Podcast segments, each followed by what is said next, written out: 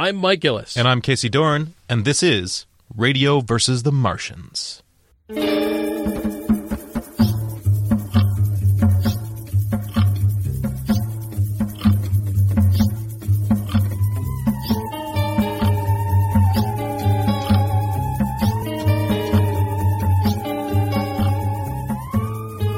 This month, The Fast and the Furious.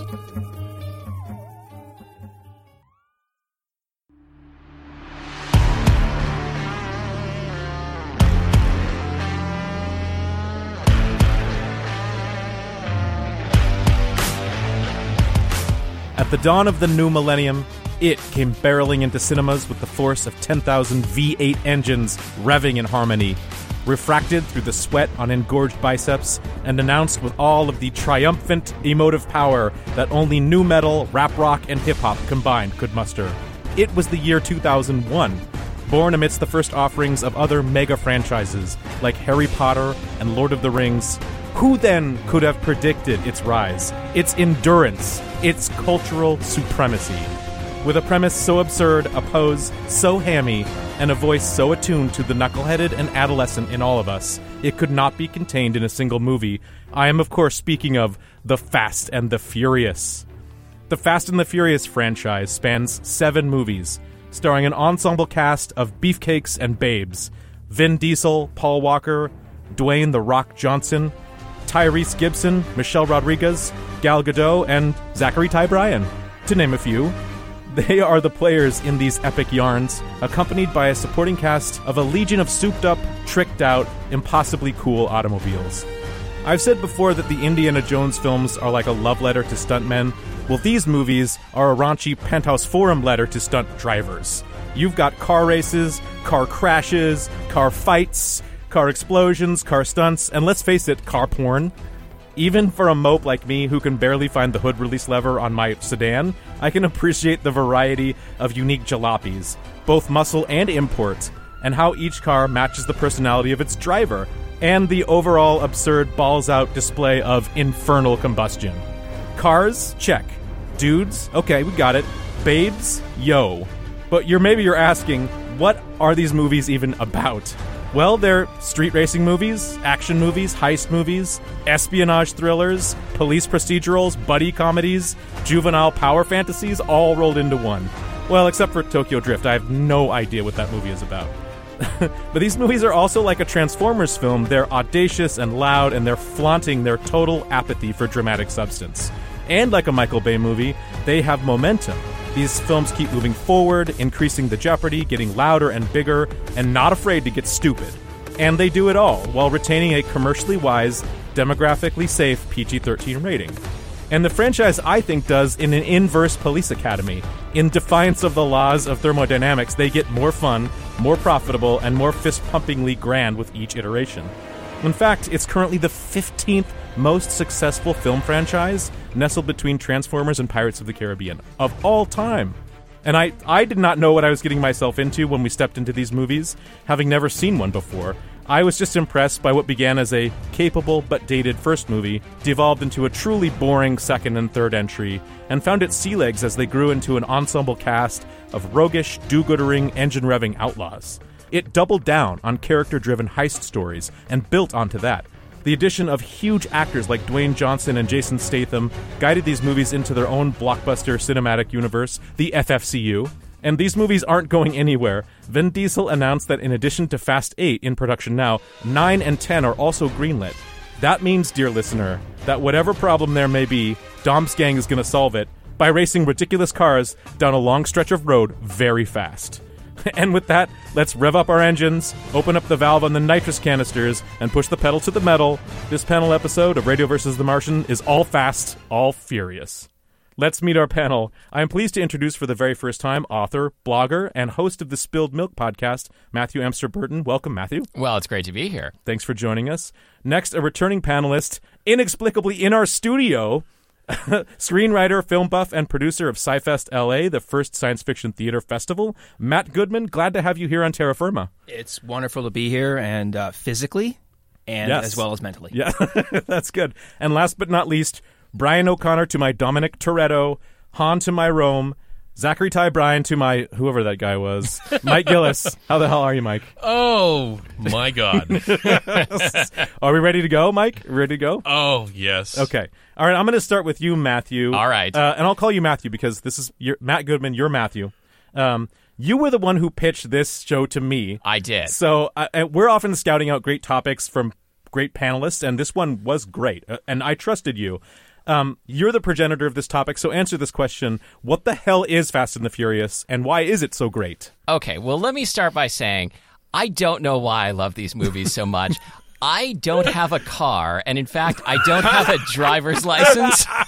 Oh, So I, I think somewhere, you know, deep in my lizard brain is like, you know, if I did drive a car, probably, probably I could do a 10 second quarter mile. You know, I, I don't have to prove it. So that's what, that's the story I'm going with.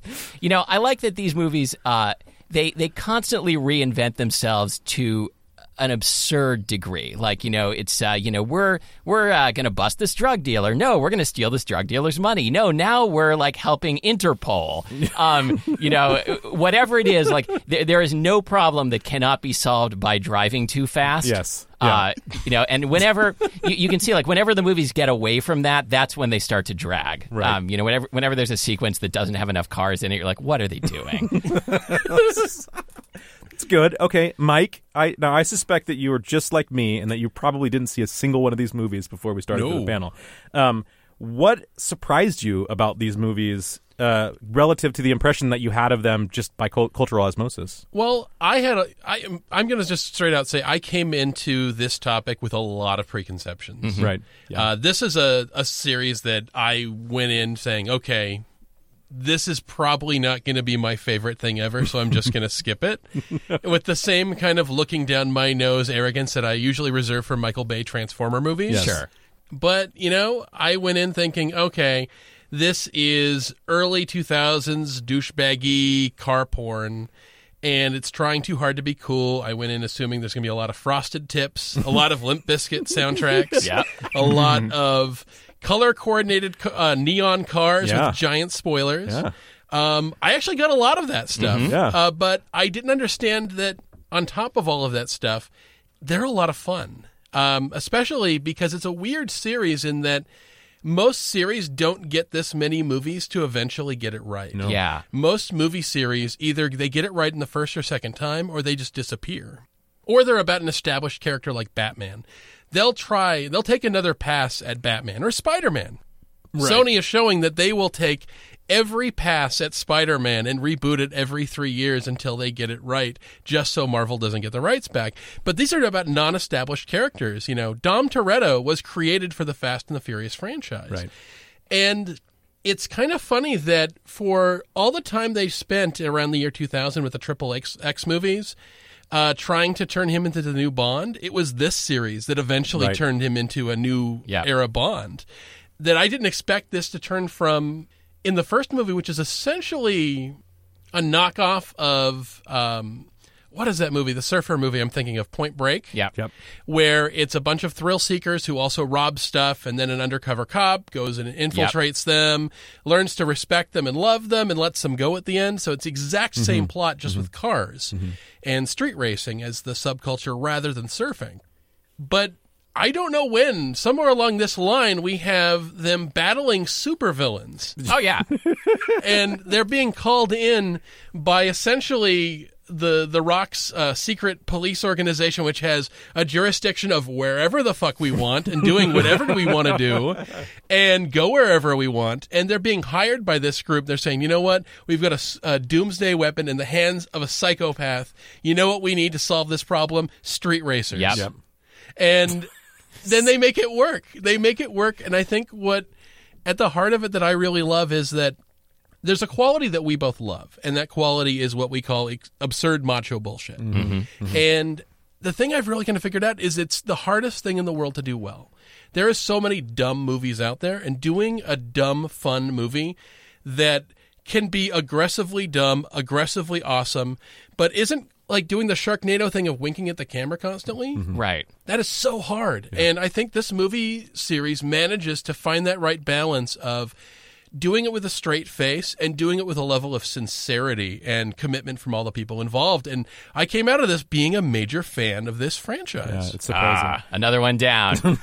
So, Matt, I haven't got to you. Uh, you're my go-to film buff. I mean, you just are. Thank You you. may you may not have wanted to be it, but you are.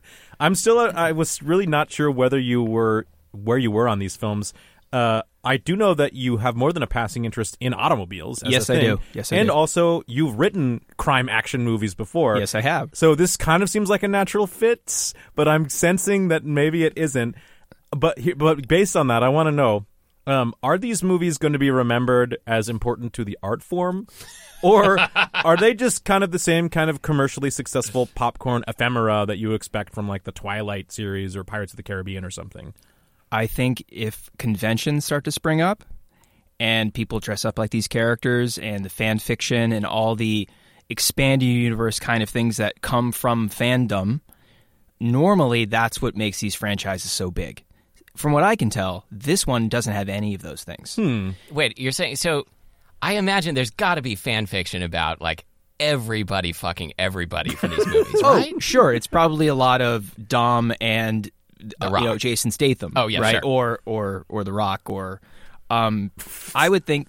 I think this franchise is unique, Hmm. and we may be seeing something in the future that's trying going to try to emulate it. But I don't think there's ever been anything like this before. I am a huge car fan.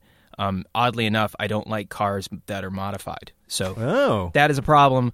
Um, but I saw the first movie, and then when I heard that we were going to do the show, I thought, okay, now I have to go watch all of the rest of them. right. And then when I started to do that, I realized that I had already seen them all. now, and I and I'm like the guy Like who, metaphorically, or you actually did see I them all? literally have seen Okay. all of them eh, already. Okay, in in never in a theater, in a screening room by happenstance or on television or something. Right. And I have absorbed all these characters and everything that they've done.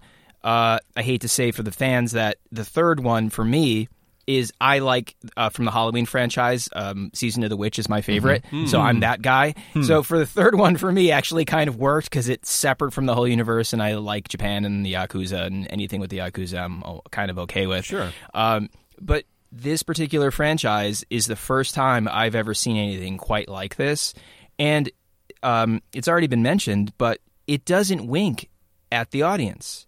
The audience is global, young. Uh, they go see the superhero films. They go see, you know, Harry Potter. They see all that stuff. Those movies are huge internationally. But this particular franchise, they're they're not even anti-heroes. They're literally criminals. Oh yeah, Yeah. Yeah. they're terrible and, people. and even the even the good guys who are like you know that show up in body armor and work for some international uh, you know uh, peace force or whatever it is with Dwayne Johnson, um, they're also clearly rogue from you know the normal uh, law enforcement. Right when you have the Rock pointing a gun at the, Oh, at the. Interpol guy because he's like, "No, I can't let you." He pulls Right. out his fucking huge revolver and is like, "No, I'm sorry, I can't let you arrest Dominic." Right, because we have to save this one person at the risk of letting the bad guy get away with the super weapon. Yeah, of course. Because it's about loyalty. Well, it's all about family. Yeah. Yes. Yeah. And everywhere else in the world, seemingly outside of the America or the West, it seems like family is really what's most important. And it isn't about a one man army.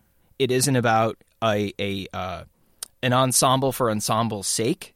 This is a family, and when they start, when he starts having these speeches where it's action, action, action, and then it'll stop, and Dom will stand there, and everyone will stand around, and it'll be like family, now that's not a good. That sounds more like Stallone Right. because I'm you know in my mid 40s, so I don't know how to do a dom. yeah, I, I've been trying. Like, I knew I was going to be on the show, so I'm like, we've got to do some some uh, you know Vin Diesel impressions. I can't do it. I can do Iron Giant, right? Yeah, and I'm sure we can all do Groot, Yeah. right? But I, again, I think this is unique. We've never seen anything like it. There's been attempts at other automotive franchises. Triple X, I didn't even think of that. I mean, that is very uh, vehicle based. It's clearly he only did one.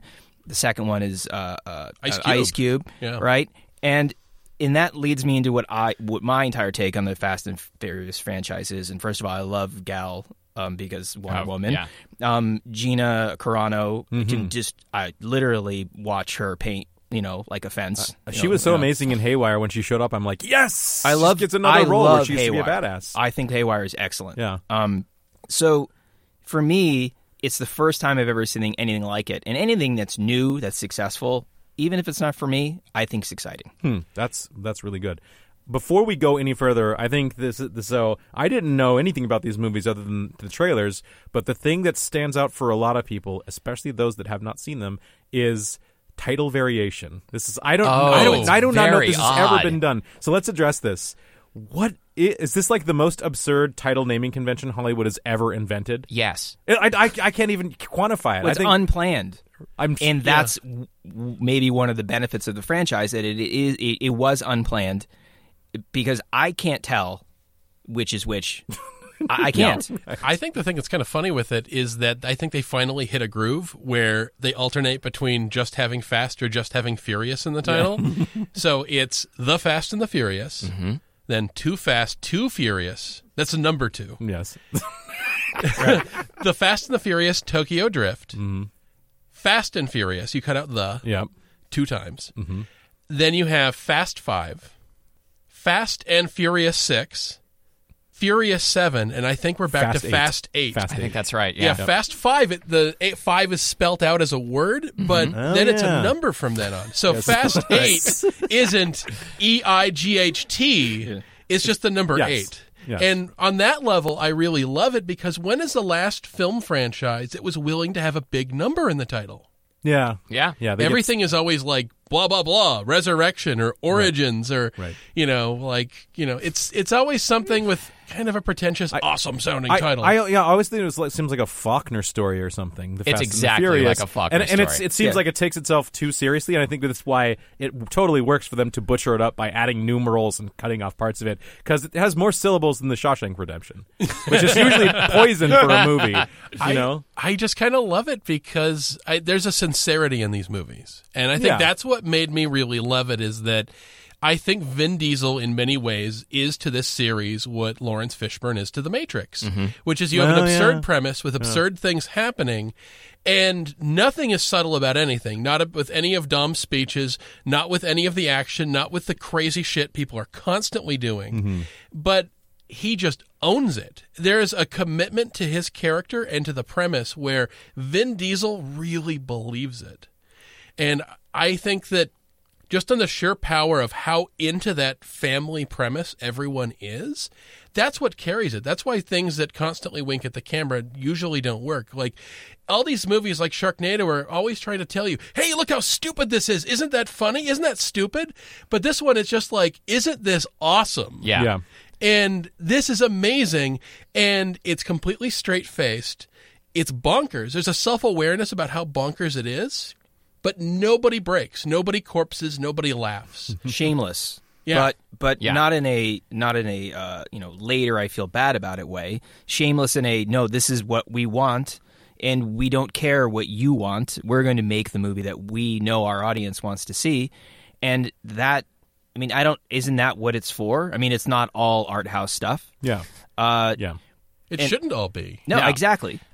Um, and uh, I mean, we've we've said again, you know, again and again that these that these movies there's there's a sincerity to them, but there's also, you know, at at some point the writing started to get smart. Not not necessarily in terms of story, but in terms of uh, you know, these movies are funny. Uh, you Yeah. know, they uh, Tyrese gets a lot of great lines. They uh, get they get character moments between the various characters, which can flesh them out as being people who actually care about each other. Right. You know. And everyone has something to do. Yeah. Everyone has a role in the story. And I think that the fact that they have an ensemble cast as big as they do, I remember saying, uh, I was in film school once, and I had an instructor tell me that the show that always impressed him the most was Star Trek The Next Generation.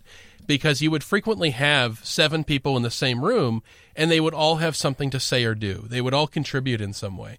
And I think The Fast and the Furious is just like a master's course in not just shuffling people off to the side, that every action sequence is in reality like four action sequences. They're just layered on top of each other.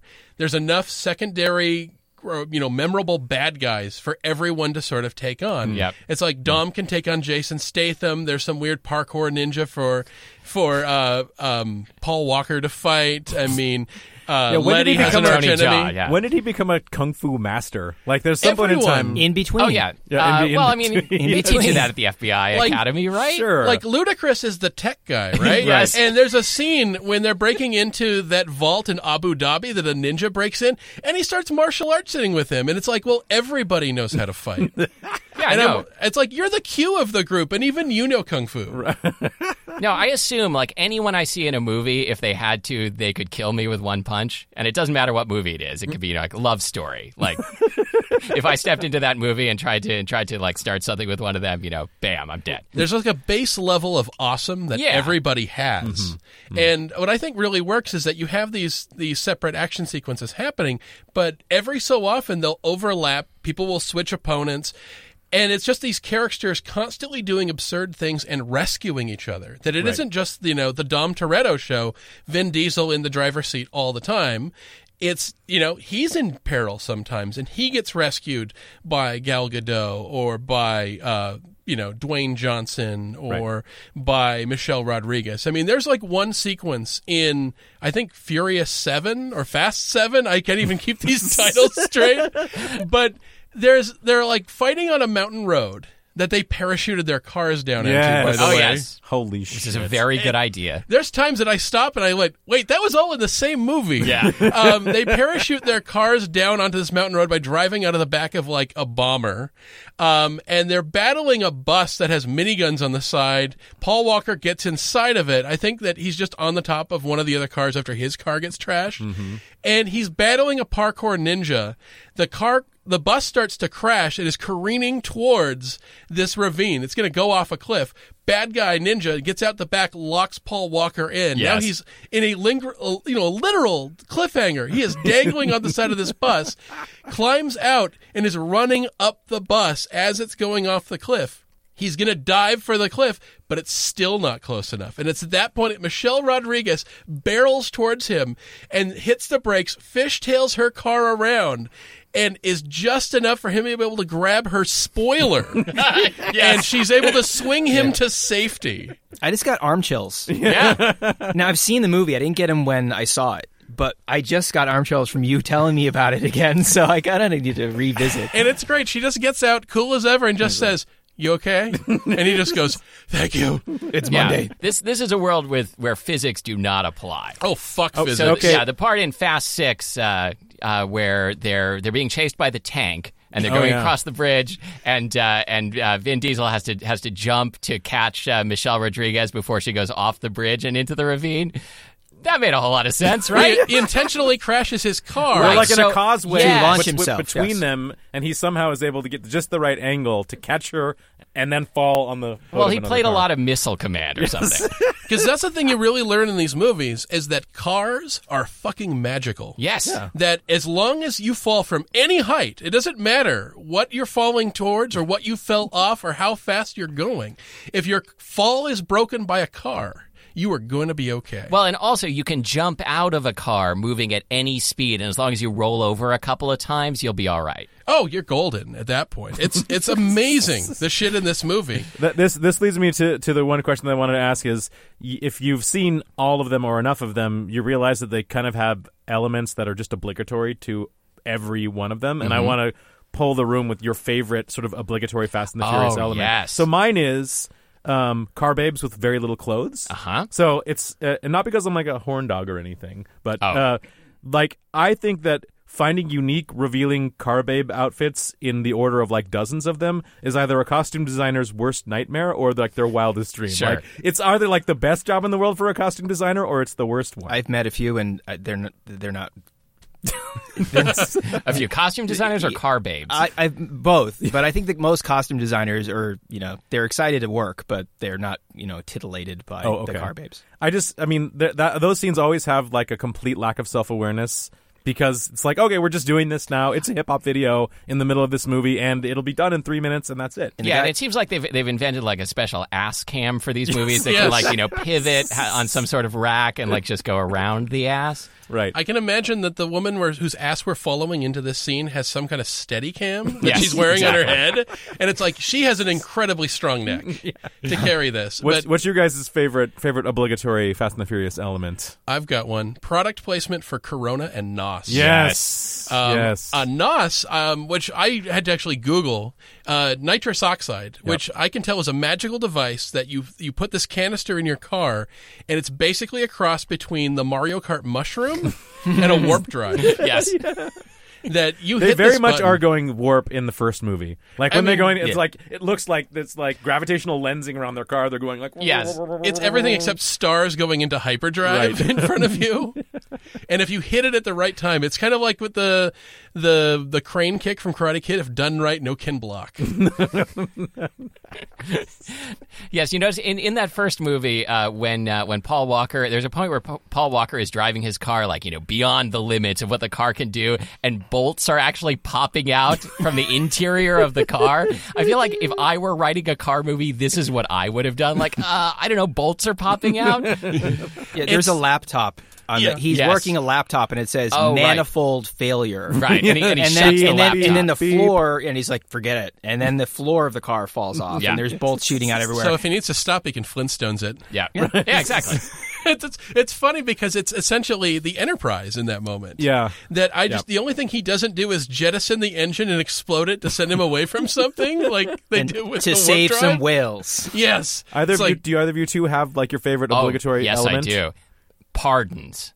Oh yeah. So, oh god. in every single one of these movies, I think uh, people do things that they should get the death penalty for. like you know, in uh, in Fast Two, Too Fast, Too Furious, there's a part where uh, Paul Walker and Tyrese uh, are trying to they're trying to outwit the Miami Police Department so that they and their their buddies at Customs can can take down this drug dealer. Right. Why they didn't just call the Miami Police Department, I don't know. But in order to throw them off the trail, they lead them to this building where all of their car driving buddies then uh, they lead the cops to this building. And all their car driving buddies like drive out of this warehouse and basically drive over the cops and you know crushing cars, right, crushing it was, cop cars. You know, it was a it was a massacre. Like like seventeen cops died that day. You know, ten minutes later, like you know, pardons for all your decoy buddies. and uh, you know, there's in uh, in Fast Six. Uh, uh, they say, you know, they'll help The Rock uh, take down this international supervillain, but only if they get full pardons all around. And he's like, okay. And then later, when they have to go save uh, save uh, Paul Walker's wife, uh, The Rock says, if you walk out that door, pardon words like pardon are off the table. and uh, they go save her, then they get pardoned anyway. It's fine. He just carries them around in like a silver briefcase. Yeah. yeah. Uh, another favorite moment of mine. Uh, bits. There's always a scene where they lay out what the crazy ass plan is, and then Yes. somebody, usually Tyrese Gibson, starts there's like, "This is fucking crazy. Yeah. this is nuts. This is nuts." And then uh, Vin Diesel's like, "We're doing this," and then we're with you, Dom. Well, it's that's like for, that's we're doing the this as a family. that's for the people who are in the theater and they don't want to be there. They're like, This is stupid. Yeah. and it makes Yeah. no sense. And they spend five million dollars on the girls' clothes, and Dom is wearing the same tank top from Yeah. the first movie. And for some reason, Brian uh, it wears a black T-shirt and jeans, and that's it. Yeah. And, and it doesn't matter where he is. I mean, is there a time in these movies where he wears like a, a tuxedo, a suit? Is he ever go undercover? He looks like when they go it's to like Abu white, Dhabi, he dresses up real nice. That's white it. privilege costuming. Yes. Where everybody else has to be to the nines and has to have, and he just kind of shows up and he's like, I'm a Mormon, I have a shirt. oh, thank God he stopped dyeing his hair blonde in later movies. Oh Uh, yeah. yeah. Yeah, Yeah. They So- call him Blondie at one point, and his hair is dark as anyone else's. Yeah. and it's just silly. well, that's just bad writing. Okay, here's here's another thing that comes up in most of them is uh, Jordana Brewster, Mia, um, being given absolutely nothing to do except like hold a baby, and Yeah. occasionally they cut to her like, you know, yep, she's she's still a woman. She gets to be Uh, concerned for her for the males in her family, right? She's like, Uh, oh, Like I think at this point they're probably doing it on purpose. Uh, but uh, uh, has any character been so mistreated by a franchise? Like, from the why does- beginning. From the beginning. yeah, from, Right. from movie number one. Occasionally, she gets to get in a car. Uh, I think she drives a car like one or two times in the entire series. But usually, she has No, to she sit can in the drive back fast seat. too. I mean, she Oh, yeah. can clearly drive fast. Yeah, too. she's part of the heist as in well. the beginning of five. Yeah. Yes. Yeah. Uh, oh, it's- right. Fast as well. Sorry, sorry. And she can makes- drive fast four. and she makes the best tuna. Is it a tuna sandwich? Yes. Yes. She makes the best tuna sandwich in. I think it's East LA. I'm not sure. It looks like East LA. It seems like it's trying to be East LA. But l- in a later movie, it's revealed that those sandwiches actually weren't very good, and, and Paul Walker was actually just coming there to talk to her. for the Yeah, he has an iron stomach. for the eventual for the eventual sex. Right. Yes. What I kind of I love in this though, the weird thing, the, of course, the disservice done to Mia in that is that for a series that has a lot of follow ass into scenes, Yeah. um, the women characters actually get a lot of stuff to do. Yeah. They're treated Cons- odd, you know- considering they spun like basically the la- almost the last half of it around Letty's disappearance and reappearance. Yes. Like so much of the actual character driven plot is around her redemption, right? yeah, the the cool amnesia thing, and uh, what I kind of Cool in air quotes. Yes, I, I'm sorry. I'm a comic book fan, so all of this is old hat to Oh, me. sure. That's what made this thing just f- slide right on like a glove. Is that these are essentially comic books? Oh, not, yeah, for sure. Not comic book movies, comic books, Right. Where you have so but, much. but, shit. but are they cartoons? they are cartoons, but I, I think it's the fact that you have recurring villains. Mm-hmm. You have team ups between the hero and the guy who's chasing him. There's that moment where like Yeah. we need to come together for a bigger fight. That gets me every time. I Oh, love that. that is the coolest, most manliest handshake. I'll, I'll ride with you, Dom. oh, there's doomsday weapons. Yeah. Uh, the laws of physics defied, spat in the face of.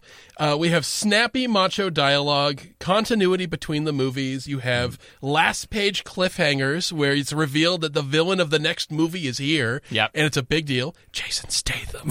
Yeah. and then you have uh, characters who have amnesia and have been brainwashed into working for the bad guys for a movie Right. before they get pulled at it Right. and become their heroic self again. I mean, this shit is stuff I grew up on, and I realized, like, wait a minute, that's why I recognize some of this stuff so much. It's it's it's a comic book. I Yeah. fucking love it. Okay, and with that, we'll take our first break, and we'll be back with more Fast and Furious.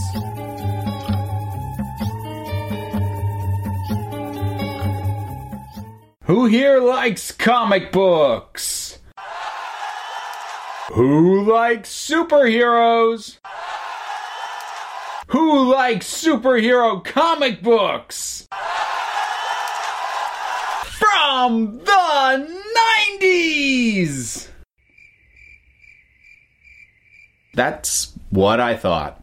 Hey there, I'm Nathaniel Wayne from the Council of Geeks, and though I've always loved superheroes, the only time I was buying monthly issues was during the much maligned 1990s. I've decided to go through my personal collection, issue by issue, and in my own little way, try to answer the question were 90s comics really that bad? Chances are the answer will be yes, but I think these books deserve another chance, and they're going to get it on 90s Comics Retrial, part of the Council of Geeks podcast, available on iTunes and at 90scomicsretrial.wordpress.com.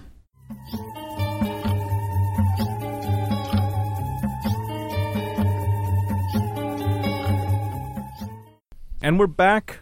This is our panel episode on Fast and Furious. And I wanted to talk about something because um, there's been seven of these movies, and the majority of these movies have been directed by Justin Lin, who's now clearly his own known quantity in his own right because he just directed the new Star Trek movie, which was really, really good. But I think Justin Lin, I th- and this is my opinion, can be said as to be the guy who saved the franchise. I mean, he's he starts at Tokyo Drift, which is the weird outlier of the whole thing. Yeah. But as you move from, from four and especially into five, you can see that he's moved this franchise into something that it wasn't originally. It became ab- about about the heist- boiled down about the heist movies and about the the family and the ensemble. Um, what do you guys think that Justin Lin's legacy for the franchise is going to be as we move forward? Because he's F. Gary Gray is doing the eighth one, Right. and he's probably not going to do one ever again. So, what do you guys think his legacy is going to Justin Lin's legacy is going to be?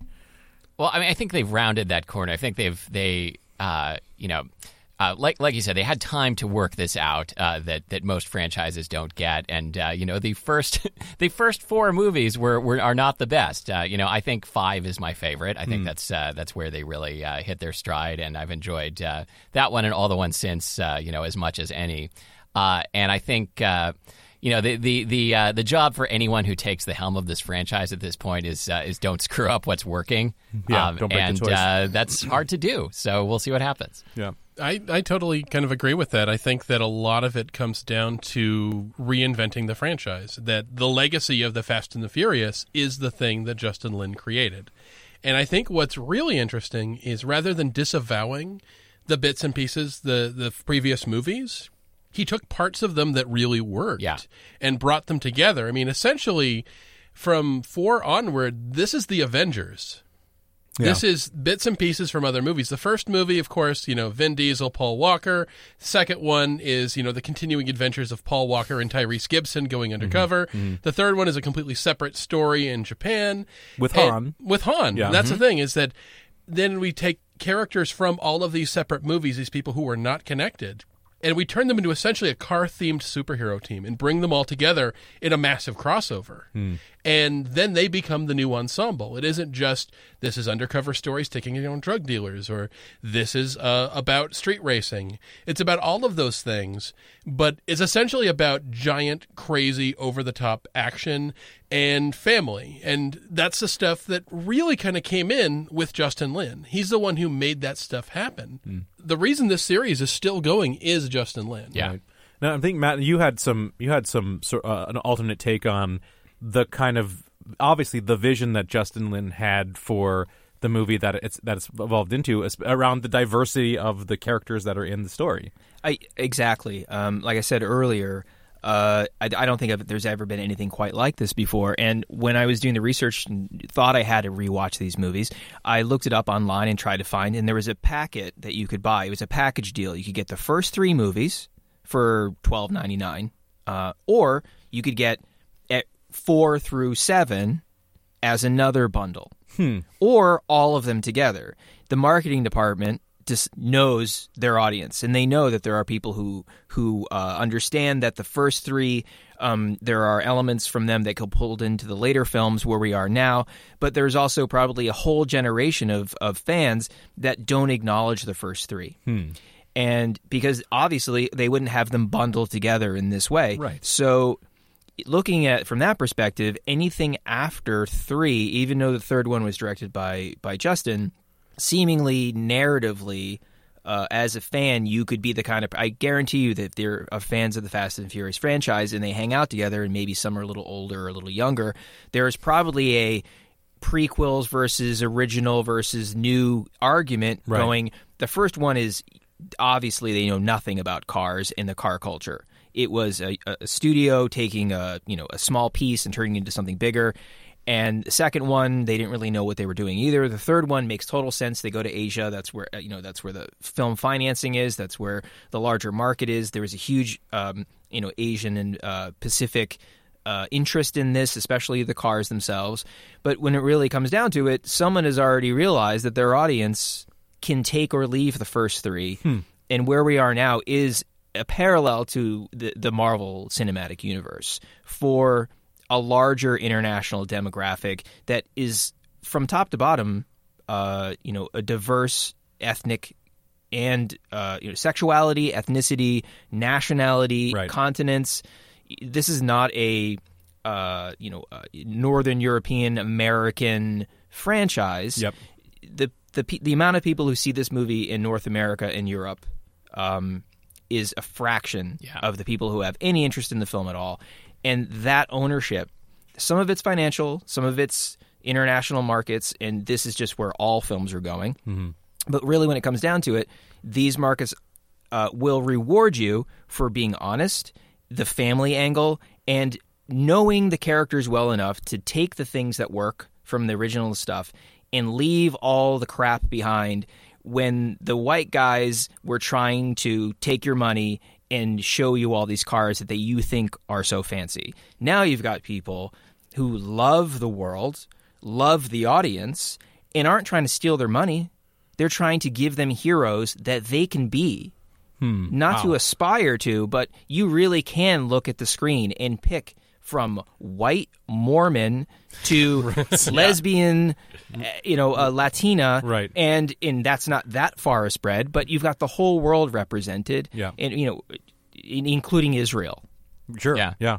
That's true. I mean, and and I, I we're jumping to another point, but um, like I know that this perspective belies my American prejudices about movies, but I I get a little suspicious, you know, when you see the end credits of Fast and the Furious Seven, and you basically see that the production was clearly beholden to the United Arab Emirates Ministry of Tourism and the largest film company in China, like. Sure. Uh, and State state run. state run yes film company in china uh, and uh, you know I, you know maybe it's just like the dual stupidity of the fact that movie box office returns have to be ever larger and uh, they have to get more homogenous like to to make that happen right?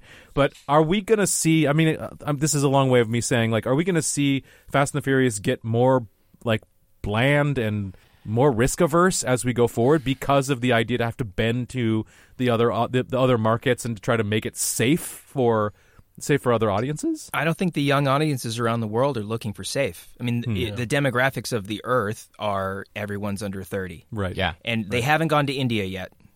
And I think based true. on the, the very things you just said, it would have gone there by now. It would have hmm. Yeah. ruined itself by now. And I think the the elements that are popular are only getting more and more pronounced from movie to movie. That they're taking bigger risks and doing crazier things. And as far as the diversity of the cast, what I love the most about it is how little of a deal the movie itself makes. That mm-hmm.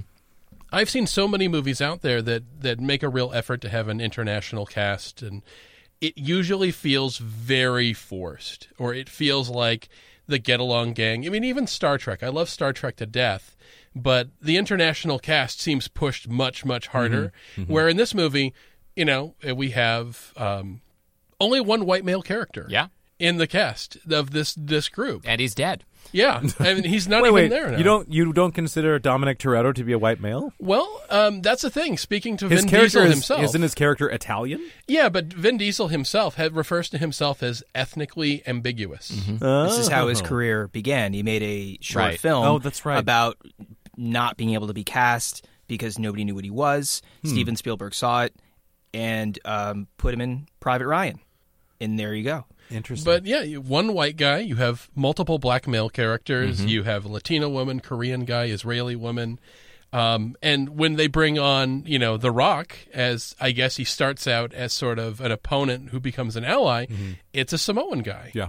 So and Yeah. he and that was one of the funny things in the movie when he calls um, Ludacris on his cell phone. What does Ludacris have as his name? I love this so much. Samoan Thor. so, and that's the thing is they ne- aside from that cell phone thing, there's there's almost no mention of ethnicity other than I used to live in this city or that city.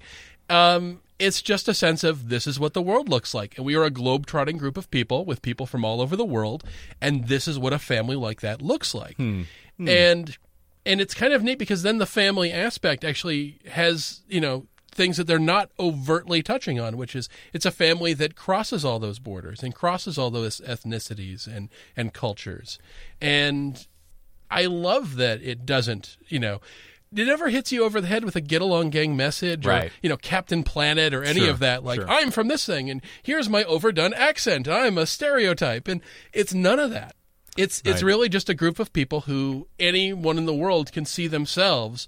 I mean, albeit a super awesome version of themselves in one of these characters. Yeah, I think it's still pretty unusual to see, uh, you know, two uh, leading black characters in an ensemble movie that is not explicitly marketed as a black movie. Yeah. Yeah, and to have them be very different sorts of Oh, yeah. characters. The roles that, you know, Tyrese Gibson and Ludacris play in the script are very different. That Tyrese is essentially the face man from the A team of their crew. Yes. if you need somebody to be fast talking and wear a disguise and go in and mess with the cops and usually do a whole line of bullshit. And not read the script ever. Yeah. Yeah. Tyrese is the guy. Also, if there's an excuse to take off his shirt, mm-hmm. Tyrese will be there. He's done those sit ups for a goddamn reason. and and then you have Ludacris, who, again, he's the tech guy. He's the guy who's usually talking to them over over uh, Skype and, and telling Yeah. them about you know you're heading to this part here now. Turn right. There's a bank vault thing here. You got to do this. I'm gonna break into their system. I'm gonna hack the net or whatever you fancy computer folks say. and yet he's still capable of fighting a ninja Yes. if he needs to. And in contrast, say of the most recent Avengers film, uh, Age of Ultron, everyone's from the Anglosphere. You're Australian, you're Yeah. American, and and then there's like this uh, Korean or Chinese, I forget, um, character who's a doctor. Korean. Yeah. Korean. Yeah. And same thing in Iron Man three. Now this is this is specifically for film financing uh, b- before the film gets made. You get 30, 40, uh, Iron Man 3, they got $40 million from China, this state run, to feature a scientist who's famous there, probably has more fans than there are citizens in the United States, in his fan club. And he fixes Tony Stark. Tony Stark has technology to do literally anything, and yet his heart problem is fixed by Dr. Ken. Or, uh, Right. So, in that, and he shows up there for, I think, 30 seconds in the entire movie. That is lip service. That is the exact opposite of what's happening in. There is no Samoan Thor in Avengers because he's from Australia. Right. Right. Hmm. and it's not that he i mean you can say you know why was this or that actor picked they're also the best person in the world who does the best thing ever Yeah. i mean the rock is almost oh i'm not i have more to say on we the need, rock well, we need to talk about Hobbs. That was the next thing I was going to say. Is like th- his. I mean, he is for 2016 like the highest paid actor in the world, second only to Jackie Chan. Like he Yeah. is the hottest shit ever.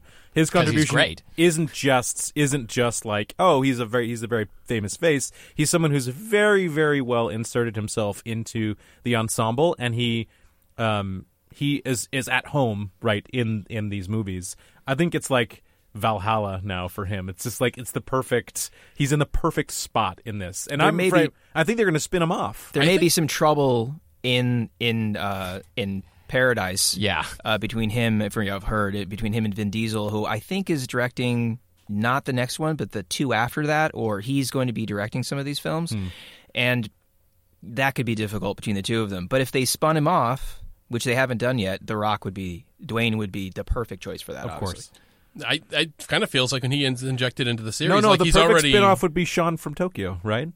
He can totally carry an t- entire franchise by Uh, himself. sure. Or the guy, the guy who drives the white Jetta from the first movie. Well, I think they are bringing that guy back to be the white guy in the next movie. Oh, are they really? I thought it just made more sense just to make make the Rock his archetype of character. Used to be a cop, now I'm an outlaw with you, but I also have a code of honor and I'm cool. Like I like I don't I Yeah, don't no, see no, why we they d- need it. We do don't need that guy. I mean, as the French, I mean, Wouldn't that be a great meeting to be at? We, uh, we don't need the white guy. and I'd be like, you know, We that's don't when need we, the white yeah, right, guy, we, though. and you really don't. no. no Even I, the costumers think that you don't because he wears a t-shirt and jeans. That Right. and everybody else is, you know. I, you know, so thing. I would I want Yeah. to talk about Paul Wa- Paul Walker's legacy because he's no longer alive. He's not going to be in these films. They're not going to make a CGI Paul Walker to and have his brother play him like they did it, you know, in parts of. Fr- Fr- No, he's going to be a dad now. He is He's- he has crossed the line into into the uh, Jordana Brewster realm But the, of, char- of domestic bliss. the character is alive. yes. Yes. yes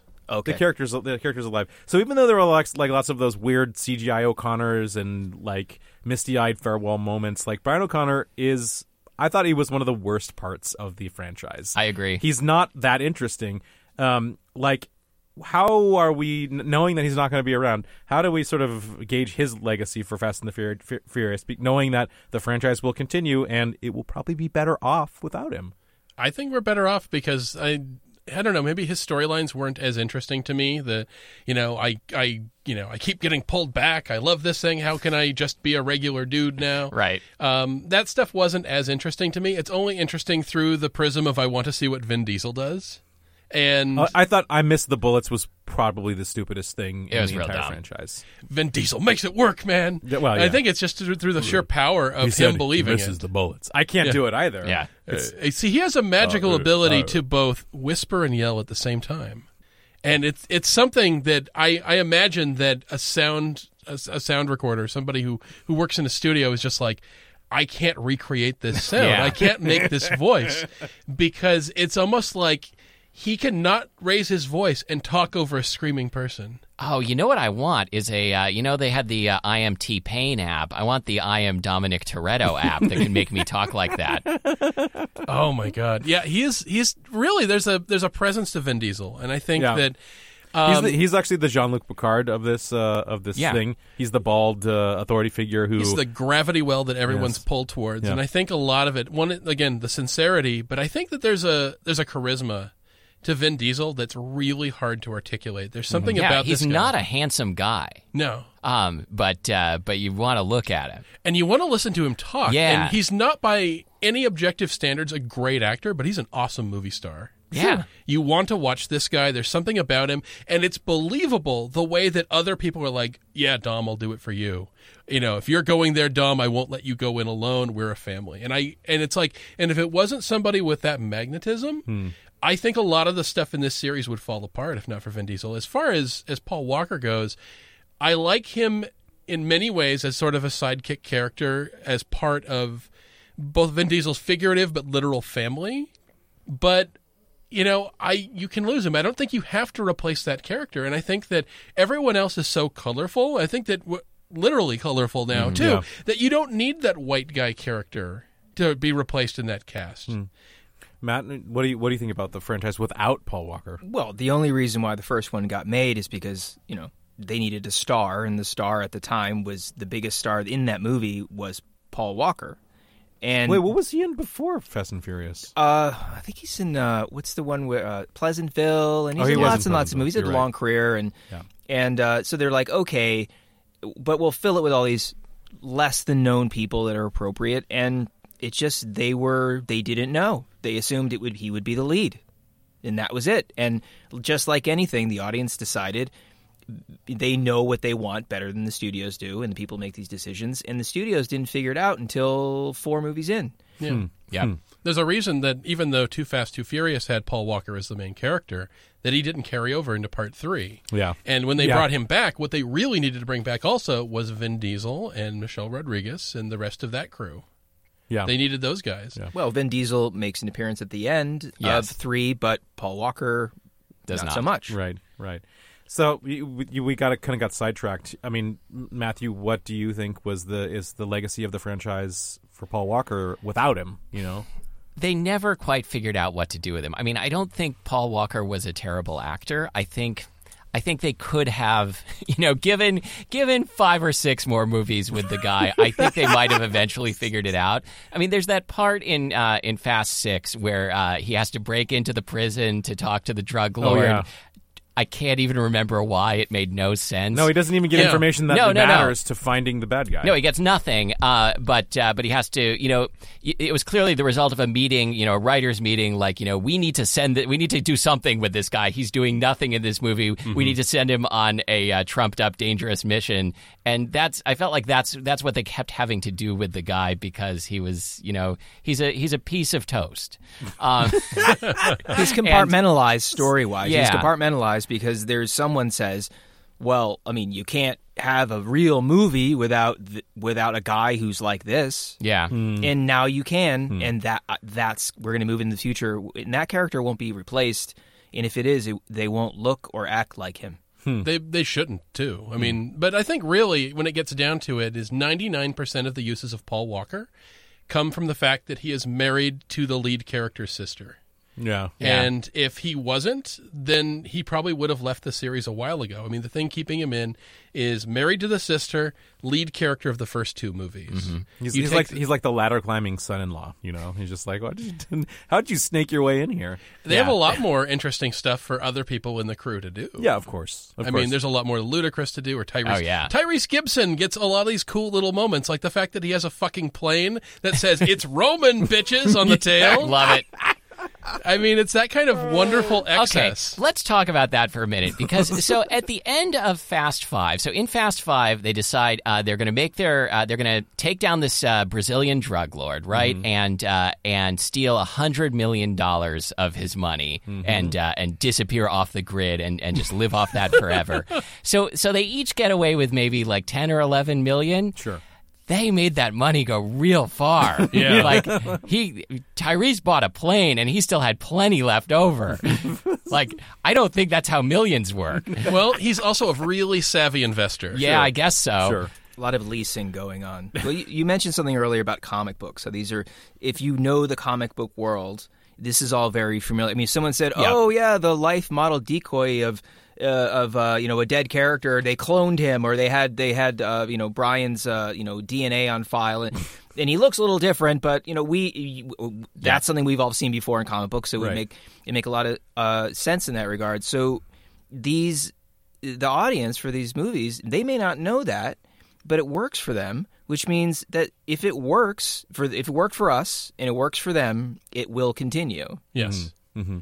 It, it there's familiar beats. A lot of these tropes are really old. and they're aspirational Yeah. it's all Yeah. aspirational it's not like a jerry seinfeld has a joke about um, seeing a guy drive down the highway holding a mattress on top of his car uh, one hand on the wheel and one hand holding the mattress on top and it's ludicrous one and he thinks that his arm is going to stop physics from this thing flying off. Sometimes it works, sometimes it doesn't. And and he said he had to explain this to women; they didn't understand why. And he said, when you read a comic book as a young boy, this isn't this isn't archetypes, this isn't myth. This is these are options. This is like, hmm. do I want to be a vigilante? Th- Right. Do I want to be the Punisher? Do if my parents died, could I become Batman? And if that's true, could someone kill them because Batman? You know, like it's it's an option. So you watch this movie and it isn't like, wow, what a fantastical roller coaster ride. You watch this movie and go, when I'm 18, 19 years old and I move out of my parents' house, could I is is there a way I could join? Are there crews like this? Right? Could I could I go to race wars? Right. Could I race for slips? Could I do some Right. other buzzwords Or- from the movie? Right, right, exactly. Can I battle a parkour ninja while surfing a door down a flight of stairs? Yes. and if so, do I need to start now? Right. Do I need to start training now? I mean, do I, or are these just skills that are inherent to these characters, and I'm mm. never going to be able to do them? And they're, you know, you have to learn how to drive. Nowadays, uh, ninety percent of drivers don't know how to drive a manual transmission car, mm-hmm. Mm-hmm. and you can barely find one now. But every one of these cars. Even though if you tried to buy one with a manual, it would almost be impossible to find. Some of them now at the high end cars, Ferraris and things, they don't even offer a manual transmission. But in a movie, cinematically, the feet hitting the clutch and the Oh, shifting yes. with the thing, um, you need. And now I've noticed that these they're going backwards with older cars, Yeah. because you can't actually get this visual, tactile kind of stuff. Um, That's out that's something a, new because that's really a new important car. part. Uh, you, that you, it's a very important part too, because obviously at the be- at the the first three movies. Cars were characters too. They were Yeah. definitely characters. Like you wanted, you know, Dom's car was going to be a muscle car, Brian's car was going to be an import, and you imagine that for some pretty narrow stripe of the audience, they'd be like, "Oh my god! Like he, he how would he put a Nissan engine into a Ford Mustang? How could you do that?" Like you know, there were probably people who were like, who for them this is part of the world that they like, and you know, it, it, it seems as you moved into more of like you know spy romp, which is basically what it is now. like they, they, it's it's less important. You know, so, you know, Dom always has some kind of muscle car, Yeah, although rolling out somewhere. Dom has the best cars. He always Yes. has the yeah, but but you know, like they pay a lot less. There's a lot less on-screen dialogue about what type of car it is or what engine it is. Um, they they the cars are important, um, but they're less of characters now. The In important. the first movie, now. they're they're so specific. They're like, "Oh, did you notice the the the number on the engine block belongs to this particular type of straight six super Right, engine?" right. And they're like, "But if it was a slightly different number, it would there's just no way." there's there's a line in the first movie where uh, where Dom says, "And a standalone fuel management system," just like a guy who just learned what a standalone fuel management system was. It's so great. But oh. but there's the the cars are characters in the sense that I think Dom's father's car Yeah. comes back at some point. no, it's because Dom's father's soul is in that. oh, of car. course, That's yes. why. Well, is and- that said literally in No, the film? I'm that's what I always No. thought. I always He's thought like it was. Ghost because I think, Yes. because I would actually think that was even cooler. Oh, yeah. Is his um, uncle's the blower and his, his So okay, so so Matt, you're you're a car buff. What is it? What is the significance of having an engine that sticks out of the hood of the car? It seems like that's a good thing, and I wonder why I can't just go to the dealership and buy a car like that. well, first of all, first of all, you've What, seen Mad, Sorento, You, have seen you've seen Mad Max. Yes, Right. Yes. Okay. Now, they, it's tough to tell with the original version and the British, uh, the Australian accents. But that thing sticking out of the hood of Dom's car is not the engine. Oh. it's a supercharger. Oh. which is a What's a supercharger? Exactly. Okay. it's a vacuum pump, and in this re- in, in an old supercharger, it's a vacuum pump that instead of a turbocharger, which is a spinning impeller like a propeller that pushes more air into the engine, Okay. thus more power.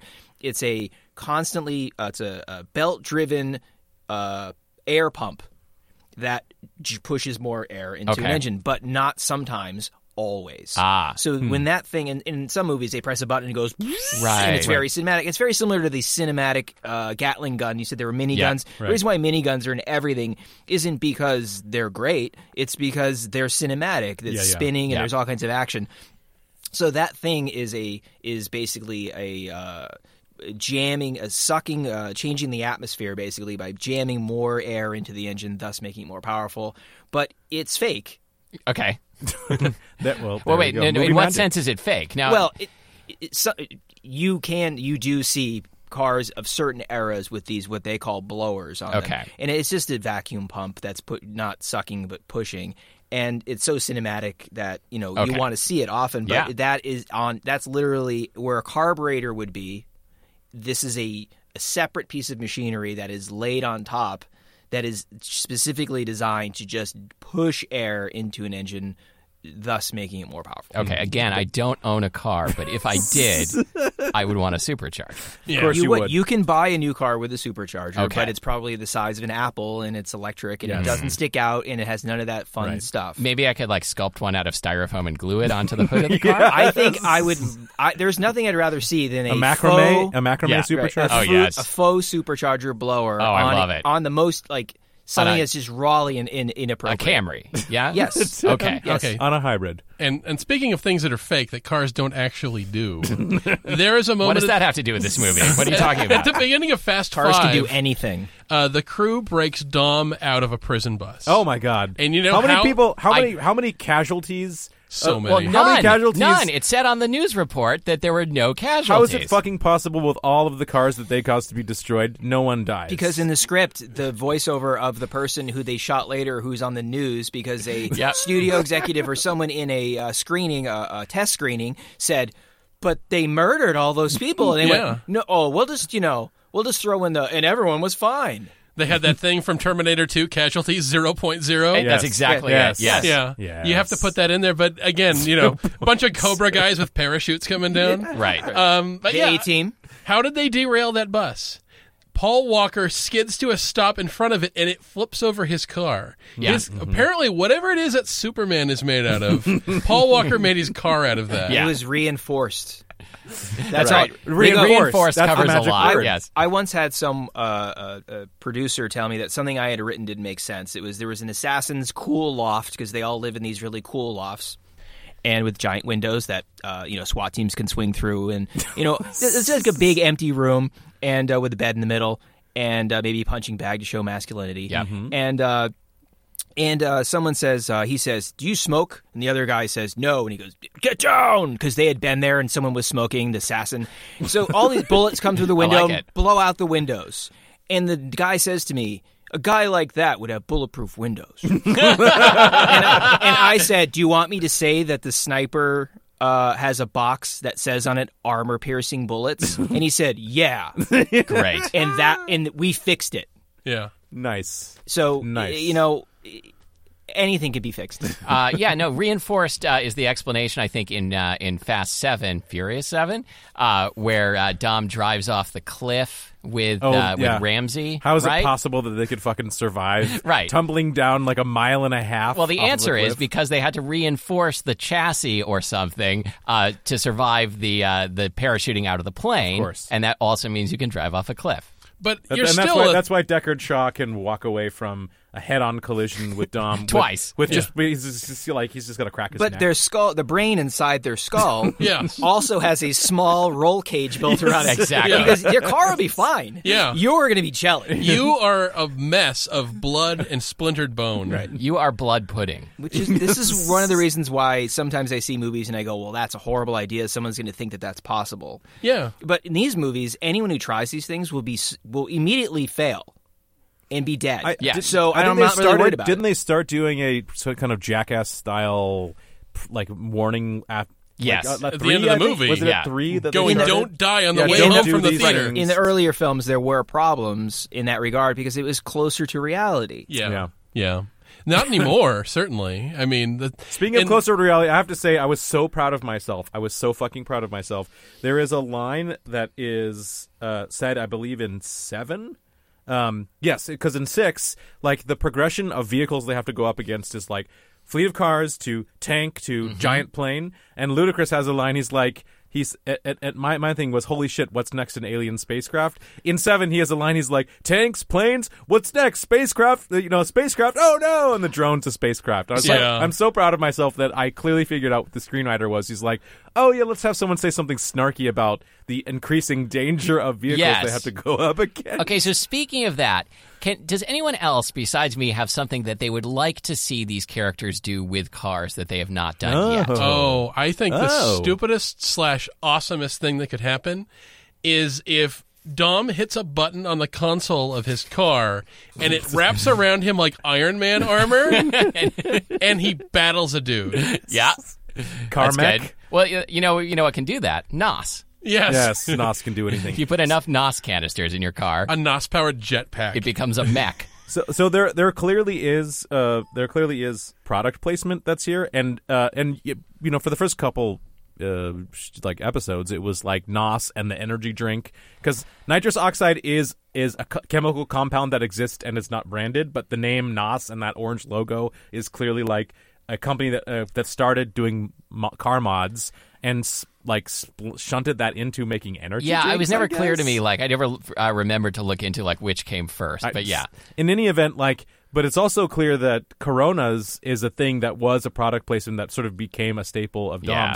And I think it reached some kind of a crazy height in seven Yep. because Mr. Nobody ha- inexplicably has a keg of Belgian beer and tries to, while mugging the camera, convince Dom to not drink Corona, but instead, those Belgian monks really figured it out. It, it made sense because uh, Corona is owned by InBev, which is a Belgian beer company, and so it's totally like a Oh. like a hey American guys who drink American beer, Belgian beers from our Belgian parent company. You should try one. But it was kind of cool though when uh, when Kurt Russell wants to entice Dom into working for him. He has a bucket that has the Corona branding Logo on it. on it. Yes. yes. Drops down with the ice in it, and I'm like, very he nice. actually sent somebody out to get that bucket. yes, It wasn't enough just to go to make a run to 7-Eleven in Abu Dhabi to pick up a, Right. a bunch of these things. It's like, can you get something that from ten feet away he knows exactly what kind of beer I have here? maybe I could be wearing a Corona jacket. Oh, All right. Well, with that, we'll think we're going to take our next break, and we're going to be back with high point, low point.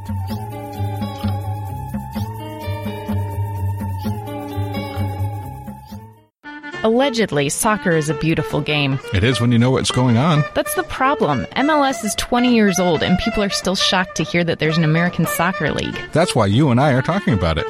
This is a discussion of American soccer for nerds and beginners. It's a good first step if a crippling soccer addiction is something that's missing from your life. Join the club. Celebrate the 20th anniversary of MLS by actually following the season. Hands Free Football, new episodes every week at handsfreefootball.com.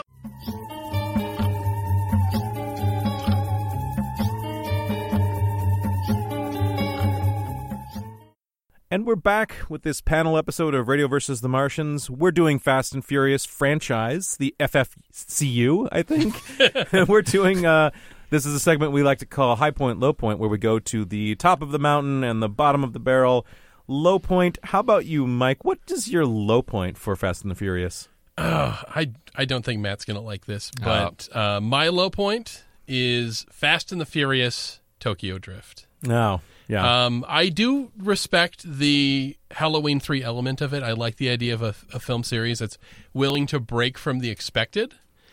But I feel that it's the weakest one in the series because, for as fun as these movies are, it's the movie that has the most things in it that are the closest to my negative preconceptions that I had before watching. oh, them interesting. yeah, that these movies are fun and they're hilarious and they're awesome and they're bonkers, batshit sincere. but there are douchey elements that do pop up even in the best of them. And, and in Tokyo Drift, you essentially have the most of the things I don't like and the least of the things that I do. Hmm, hmm. One is again, we're talking about the the treatment of women in a lot of movies like this, and there are at least three As a prize, scenes- essentially. Yeah, that's the- that's what she is. there are Yeah. three scenes in this movie that again end with you know they open up with that scene that we talked about before where we follow a woman's ass into like a rave or a party or a street race and again women are prizes uh, and they're ogled and objectified just as much as the cars are Yep. they're not characters. There is no in Tokyo Drift. There is no Letty as played by Michelle Rodriguez. There is no Giselle as played by Gal Gadot. There, there is no female equivalent to those characters. Essentially, it's essentially just the worst parts of this. It's the stuff in the movies that I find the most objectionable without being counterbalanced by the stuff that I really like. I mean, yeah, we get to we objectify the guys as much too. I mean, there are so many scenes in these movies where Tyrese Gibson takes his shirt off to show you his 12 pack. but he gets to do that plus get to be funny Yeah. and get to be a badass. Yeah. Um the the lead female character who's hardly a character in this one is basically just bad guy's boyfriend won by good guy in a race. Yep. Yep. And then it's really just the plot, which is exactly the same plot as the original Karate Kid. you have you have this out of town kid who comes to a new city where he's immediately falling for the rich asshole's girlfriend. Sure. Uh, he gets his ass kicked by asshole and his friends, and then has to train with a mentor to beat the bad guy at his own game. The only difference is that the mafia is in this one, and there's stuff in this movie that drives me fucking mental. He's a high school kid whose father, who's supposed to stop him from killing people, because the beginning of this thing starts out with him totaling a car. Um, and then the fucking Yakuza show up at their house and is pointing guns at him and he has to rescue his son. And then he just lets his fucking high school age son, Right. again, repeat, high school age son, go confront the mafia on his own because it's just something he has to Yeah, do. yeah, I gotta take care of my own mess. Yeah. What the fuck? He's gonna get a bullet in the face. It's no, no, son. this is the point where you hold that gun on your son, and it's like, I will shoot you in the fucking leg if it stops you from getting your head cut off by the fucking yakuza. Um, I, have a, I have a question uh, that might that might kind of uh, uh, widen out to the whole series. Why do they never kiss in that movie? Oh, weird. It's Yeah. very strange. I can Because- tell you why. okay. Oh, Because of international audiences. really? That's it. Really? Otherwise, have you ever seen a movie where the two leads didn't kiss? No. At the end or somewhere? I would say Rocky three, but then it was the eighties. There's some some places. Well, I mean, where I guess I guess just not uh, okay. Maverick and Iceman never yes, kiss. Apollo and Rocky. on, That's on camera. Right, exactly. I, I would just, Sorry. I just, lo- I just love that in Tokyo, uh, either the police don't exist or they have cloaking devices because you never see them. No. I think they drive past them at 300 miles an hour, and they're just like, "Eh, let it go." Other than that, they just let everything go. But Oh, sure. There's only one good element in this whole movie, and it's Han. yep. Han is great. Han is a great character, and he's that's the reason that he is the sole element that they carry over into future movies. This And- is just and they- so cool. And they do the worst possible like retconning to bring Han back in and have him die later, and then all the technology that's present in Tokyo Drift, like we're all watching it on our same flip phone cell phones, Right. Makes no fucking sense if it's supposed to take place like in 2013 or whatever it is. Speaking of technology, we, we haven't noted yet that at the beginning of the first movie, um, the the bad guys led by Dom are uh, hijacking a truck full of TV DVD? VCRs. Yeah. oh, that was Yes. sweet. It was DVD players later. At, Oh, at the was TV beginning, it was it was combo TV Yeah. VCRs. Oh, Those that's are hard to some come by. Sweet Panas- Panasonic from the late Yep. 90s. Oh, okay. Oh. Well, to- well, Tokyo Drift is your low point. Matt, what is your low point for Fast and the Furious? I think it has to be the first film's complete lack of automotive knowledge. Oh, And you know, they didn't know what they were doing. Nobody else knew. It didn't matter. They didn't know if there was an audience. So they just made it up. And uh, you know, I'm not a street racer type, but I do enjoy cars, and I think that, or anything in a film, if you have a gun and the guy says, uh, John McClane says, "Oh, that's a Glock Seven. It's made of porcelain, and they cost five more than you make in a year." It's like, well, no, and no, and no. I mean, if you want, tell me what it is, and just and just say they got it in. Like, don't, and and that is like an inside joke for people who care about that stuff. So at the time, they didn't know, but it's not hard to know. They could have. I mean, it's based on an article. Yeah. You could have easily just, you know, said, let's make it so it makes sense. And if it did, and if they made that minor change where they actually knew what they were talking about, you wouldn't have to change a shot, a character, not maybe a little line of dialogue here and there. If that movie and the one after it, maybe would still be considered like you know legitimate, like all the more recent ones have. They screwed themselves by by not really thinking about it. At, on the other hand, it's tough. It's tough to you know tell someone that because they didn't know it was going to work or not, and they just Right. threw something out there, and it Right. kind of that movie fails in that regard. But they it took them three movies to get back. Hmm. Interesting. I'll do mine uh, because it's. I really wanted to say Tokyo Drift. I really did. Uh, mine's Too Fast, Too Furious.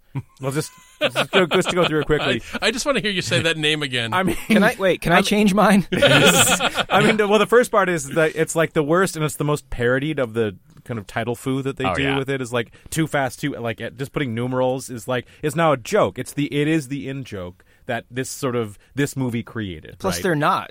It's not, It's and not, it isn't. It's not fast. or Yeah, furious. it's slower. And That's two and lies in that title. and they're not furious or And uh, well, and uh, probably the biggest sin of this movie is just not having Dominic Toretto because he's the he is like the spine of the that keeps the skeleton that keeps this whole thing together.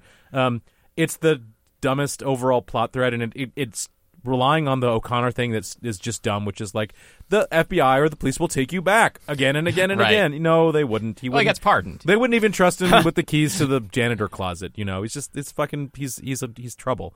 Um, all of the times they say bra and bro. Oh, God, the dialogue in that movie. I'm sorry to interrupt you, No, do but it. um, Do it. there's there's a part where uh, I think um, uh, Paul Walker is is driving with one of the one of the bad guy drug runner rival types. I don't Yeah. even remember what the story was. It was so dumb. And uh, here's the dialogue. Uh, the the bad guy says, "You're a good driver." Thanks, bro. Somebody had to type that out on Yeah. their laptop. Oh. I didn't start that way. that was punched up. yes. yeah, if, if it- but They, if you they hired someone fifty thousand dollars a day to make Yeah. that work. if you listen to the way that Kanye West speaks now, he sounds exactly like Brian from that movie. So Oh, they were that's interesting. Oh. So Whoa. I, I don't know. I, I'm not going to say. I'm just saying, but I just said. The cookie cutter, cutter mob boss that's totally forgettable. Like Oh. why is he he's he's a cruel Cole Hauser. is that who it- Is that who it is? I- Wings Hauser's son? Is that in that one? Do you even know who I'm talking about? I know who Wings Hauser is. I haven't heard I that think name that in a long time. be- Because he's, I don't know, but uh, Cole Hauser, I think is his son, and I think he's the guy in the suit who's a villain. He's Yeah. so lame. He's like a terrible. He's like watered down. He has like homeopathic Scarface. He's like a watered, he's like a watered down Wings Hauser. Right. Uh, Literally. I, will say that also Roman in this one they try to make a sidekick because they need they need the buddy part of it like they had in the, in the first one. I think he's like the most in this movie at least. He's like the most annoying comedic sidekick probably since like Rob Schneider and Judge Dredd. Like it's just Yeah. bad. It's dumb and bad. Well, and he also does a lot of. Uh, so let me get this straight. I'm going to restate something someone just said three minutes ago. Uh, the Dukes of Hazzard style landing car on the boat, which is done better in that Jackie Chan movie. That Jackie Chan movie was amazing. And my last point: not even James Remar can make it work. Not even James Remar. Yeah. That's my low point. Matthew, Okay, so um, I rather than a film, I'm going to pick two two scenes from a particular film Do it. for my high point and low point. My low point is going to be the uh, the f- uh, final action sequence in Furious Seven, and uh, the one where they're they're back in downtown L.A. and uh, being pursued by Jason On Statham turf. and Djimon Hounsou, and they've got the super uh, God's Eye weapon. Uh, and uh, there, there were many things about this that didn't work for me. One is that uh, these movies do not do well in the dark. Uh, No. Whenever there's a sequence shot uh, at night, like the the plane sequence, I didn't think was one of their best in Fast Six. The uh, the finale, uh, the final sequence of uh, of Tokyo Drift, you cannot see what's going on Right. at all. Right. Um, and also, I don't understand why they had two villains in Furious Seven. It seemed like either of them could have been a terrific villain on their own. Uh, together, neither of them got enough screen time. there, there was I no synergy between there was no those two? synergy between Yes. them. It was just like we've got villain A and villain B, and uh, now we're going to see this one, and now we're going to see this one. Uh, that sequence was very disappointing for me. Hmm. Okay. Well, now we can all drag ourselves up out of the gutter and we can go to high point. I'm going to go right back to you, who's the super van. Super van. You are the super van. Okay, van. I'm driving my super van. It's got a supercharger mounted on the hood of the van. made out of styrofoam. Made out of styrofoam. Matthew, what was your high point for Fast and Furious? Oh, it's got to be the part in Abu Dhabi where they drive cars out of the building. okay, so many things about this are great. First of all, okay, so so the the bad guy they need to uh, they need to steal something out of his car. yes, it's hidden Um, in his super, super fancy car. Everything For- about this sequence is great. Uh, so Vin Diesel can, first of all, can lift a car just Yeah. because he really wants to. Uh, so he lifts the car. He's- so he's been reinforced. Right, exactly. So, Paul, so that Paul Walker can get the chip or whatever, uh, get the MacGuffin off of the bottom of the car. Uh, then that doesn't work, so they need to escape. So they jump into the car, which is gassed up, even though it's being uh, kept in this penthouse, and uh, drive it out the window of one skyscraper into the next skyscraper. and then they do it again. And destroy a priceless Chinese art collection. Uh-huh. eh, I wouldn't worry about it. It's all featured in a Welcome to Abu Dhabi commercial. Yes, yes. Uh, okay, that's that's good. That's very good. it's very good. uh, Matt Goodman, high point for Fast and the Furious. I've got to say the high point for these movies is what we touched on before, which is the ethnicity and the world, uh, the you know worldwide cast in a way that isn't you know what did you say, Captain Planet or Yeah. the Hap- Get Along, the Get Along Gang? Yep. Yeah. It it really is an international movie, and not only just you know they're not doing they're doing it for the right reasons. It totally makes sense. It's the, one of the only things that actually makes sense in the movie that there is this because how many of these people are there? You know, I mean, there's a few guys like this or gals like this on every continent, and eventually they all could cross paths and they work it out and they become friends or enemies. And that that it's like superheroes. Some are villains, some are heroes, and then they figure it out. But they all sort of know each other, and at some point they're all related. I mean, there's no way that Paul Walker's fictional offspring isn't going to be in well, if it's Fast Nine, it's gonna be like F nine, right? F nine. So in in Fast Eleven, which would be like there'll be a different language by then. It'll be like well, maybe it'll be Chinese, Right. Uh, Oh, you know, 12 I Fast, can 12 guar- Furious? All right, exactly. It- only if twelve is like a, a good luck number Yeah. in China. Sure. Um, that kid will not look like Paul Walker. That kid No. will be brown as a nut and the world's biggest star. He Hmm. already be a star. He'd be like some Indian star that's like the biggest thing in the world. In that element to it, even though I work in Hollywood, in Los Angeles, in the United States, and I don't look like the cast at all, and I've never seen anyone who could be me or look like me or be related to me in any of these movies, I think that the fu- that future is a place that I want to be as a creative. Wow, Yeah. that's a that's a ringing kind of Star Trek Yeah. level endorsement of this franchise. Uh, I'll go before you, Mike. Uh, mine is Hobbs. Yeah. Absolutely the best part of it. It should come as no surprise. I mean, it was absolutely the best thing to happen to the franchise. He's the highest paid actor in the world. Just getting his name on the marquee is great but he's totally jacked, which is awesome for these mm-hmm. movies. He's the like he's the, he's he's a got that badass demeanor, and he can do goofy humor and gravitas in the same breath. Like he can do that same thing. He can say the line. He's gonna wish his mama closed her legs and have it somehow not be disgusting and Yeah. trite. Like how he's how is he able to do that? I don't know. He's totally comfortable in it being a big over the top spectacle because that's his thing, and he steals his scenes, but he doesn't steal the movie. Yeah. he does not block everyone out with the brightness of his you know his stardom. Um, he's sidelined a bit in final in uh, final. I was going to say Final Fantasy. No, he's sidelined a bit in in Furious Seven. Um, but when he has to re-enter the movie, he says, yes. "Daddy has to go to work." He breaks off his arm cast by flexing and just sort of like walks it off. Like Yep. he's like, "Ah, I don't. It's, it's broken bones. He's doesn't matter reinforced. anymore." And then, of course, he follows up by saving his friends by by lugging a minigun through the streets and blowing up the bad guy's helicopter. The only thing they missed out on the scene is having him be in the uh, hospital robe with his butt showing. Oh, that would have been that would have been uh, hilarious gold. If you drop the rock from these movies, my enthusiasm would just love to see them again would would end. Yeah. Like you need them in these movies, and he's I like I said before, he's the perfect replacement for for Paul Walker. He can be that used to be cop, now I'm an outlaw, and I'm your friend, and I'm also a badass. Um, and he will make all of these movies that much more fun. Uh, can I give you my favorite Hobbs line that we haven't mentioned yet? No, go ahead. Uh, to catch wolves, you need wolves. so true. Mike. All right, what's high point for you? Can we start this off by giving a high five? Yeah. Yes. Hobbs? Okay. Uh, four words Dwayne The Rock Johnson. Holy shit. oh my God. I fucking love The Rock in general. And I love him in this movie in particular. It feels like the validation of him being my first favorite professional wrestler. Oh, there you go. And I won't even debate The Rock himself when he describes himself as inter- in interviews as franchise Viagra yeah.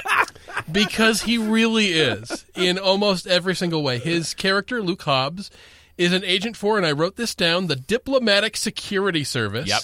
who can do whatever they want to whoever they want. right. And it's like you take his character. If you were to take Arnold Schwarzenegger's character Dutch from Predator mm-hmm. And tossed him into a blender with Tommy Lee Jones from The Fugitive, Nick Fury from The Avengers, and Boba Fett, you would get Dwayne Johnson as Luke Hobbs. This guy is a fucking superhuman who looks like he's been imported from another series of action movies as mm-hmm. part of a crossover. He has. Oh my god! He- and and again, that Samoan Thor label is probably actually underplaying this character. Hmm. Because this is a guy who, when he has a dude in an interrogation room, fucking air juggles him. Yes, I love that. He gets he hits him several times while he's still in the air, and his punches are keeping him in the air. He is a fucking beast, and it's like we've said this before about Arnold Schwarzenegger that he is so muscled that it looks like a special effect. Mm-hmm.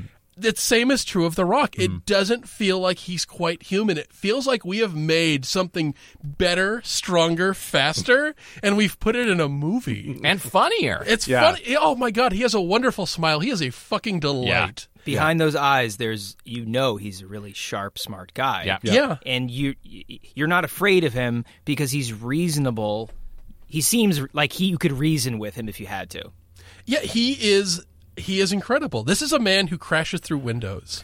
Many, many windows. In Fast 5 alone, he crashes through 5 of them while punching somebody, while tackling somebody, while chasing somebody. In Furious 7, he fights Jason Statham in his office. Oh, and the, yes. the Yep. entire place is apparently made out of glass specifically for the purpose of The Rock tackling and punching people through this entire location as an action set piece. And he uses two professional wrestling maneuvers in the course of that movie. And in the previous one, Fast Six or Fast Furious Six or Furious Fast Six, Furious Six, uh, he uses his, his old professional wrestling finishing move, the rock bottom, where he puts uh, Jason Statham through a table in the most gratuitous, non practical way possible.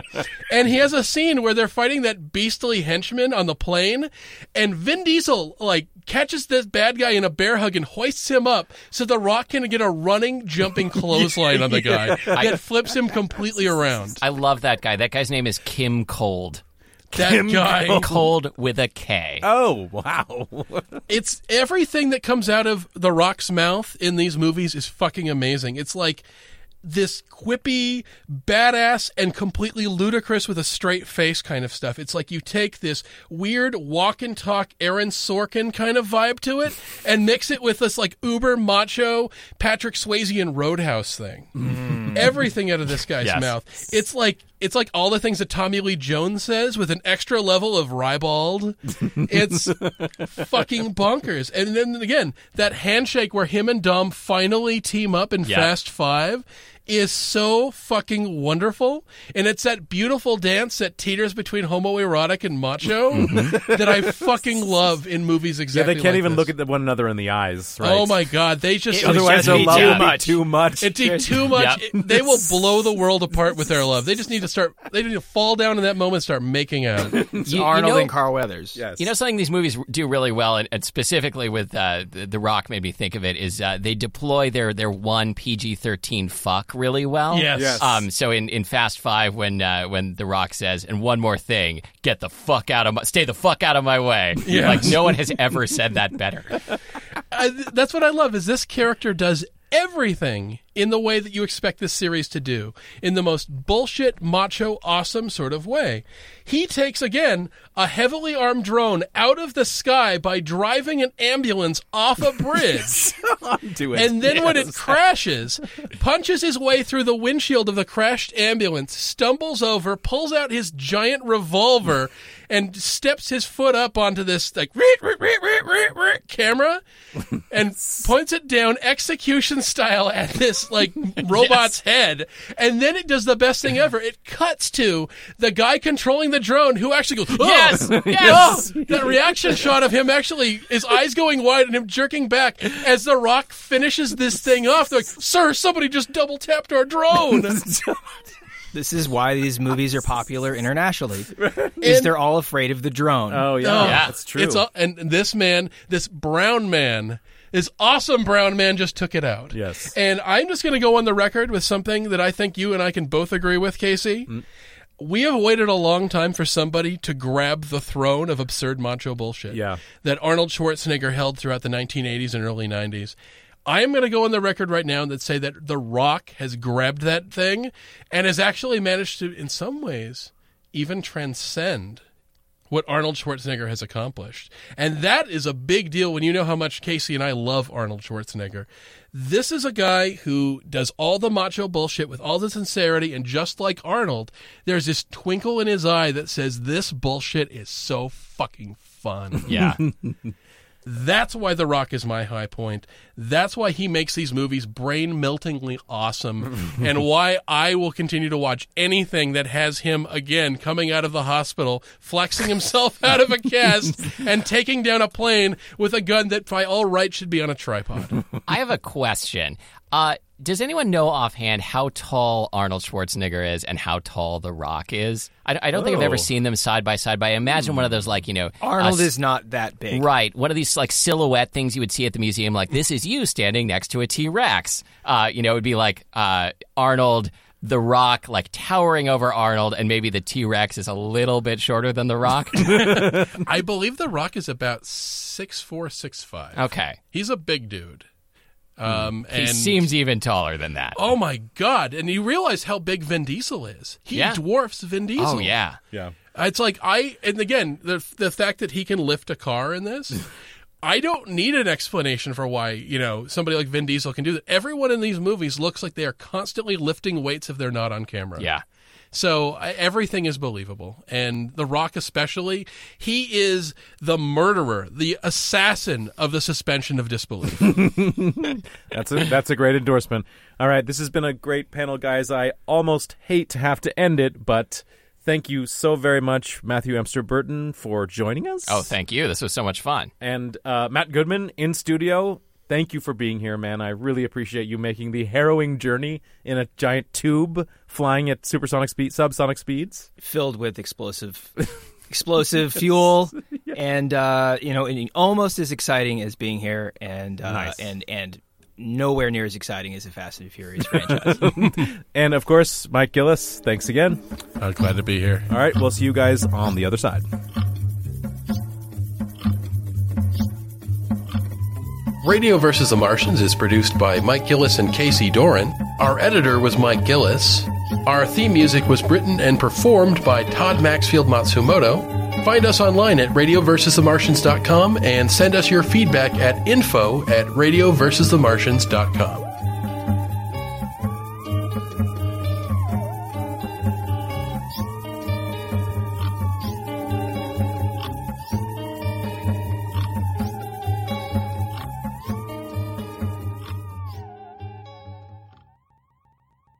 listen up. The men we're after are professional runners. They like speed and guaranteed to go down the hardest possible way. So make sure you got your underwear on. We find them, we take them as a team, and we bring them back. And above all else, we don't ever, ever let them get in the cars.